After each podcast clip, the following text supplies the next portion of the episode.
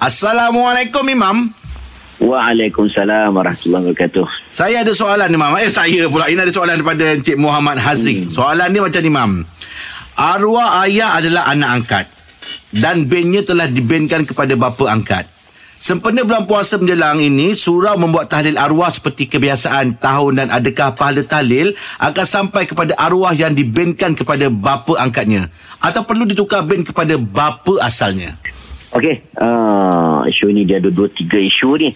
Hmm, isu yang pertama dia cerita tentang benkan kepada uh, orang kata bapa angkat.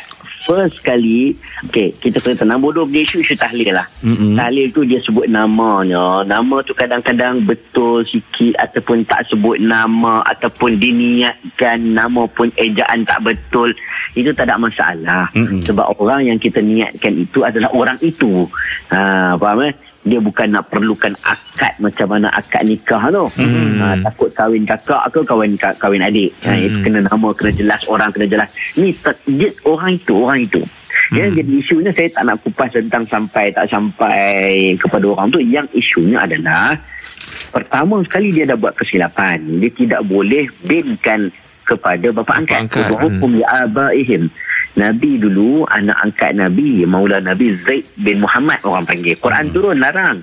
Quran kata panggillah dengan bapaknya Zaid bin Harithah. Jadi begitu juga kita.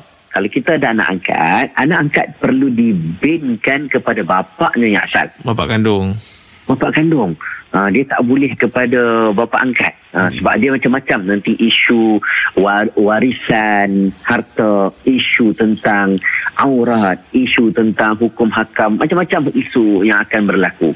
Jadi kalau boleh tu uh, yang tu settle tu dulu. Uh, tentang niat kepada siapa nak sampai ayah saya kepada sekian sekian sekian sekian uh, itu kalau kita dah betul walaupun nama dia Muhammad bin uh, Rahman tapi kita sebab dah panggil dia mat mat mat. Kita niat kita kepada mat lah. Ha, boleh. Contohnya nama Jack nama Jack? Muhammad Nazri bang Nazria contohnya uh-huh. orang tak kenal orang tak tak sebut dalam tahlil pun tak sebut. Kita sampaikan pahala kepada Nazri tak? Kita sampaikan pahala kepada Jack. Okey dan orang itu dah dikenali sebagai orang itu ha, cuma biasanya kita panggil lah dengan nama yang betul biasalah hmm. ha, itu sebagai adab kita dan bahasa dalam Al-Quran dan syurga pun akan panggil nama yang betul hmm. ha, tapi dari sudut itu tak menjadi masalah besar isu yang besar adalah bin kepada nama selain daripada bapa yang asal yang tu hmm. betul tak? Hmm. Macam Imam ada tak orang bagi Imam Aisyah Ashraf? Uh, tak setakat ni orang panggil Ron. Oh Ron. Oh, oh Ron. Tak nak ngalah. Dia dah tahu kan. Aisyah Aisyah brand baju. Aduh Okey terima kasih Mam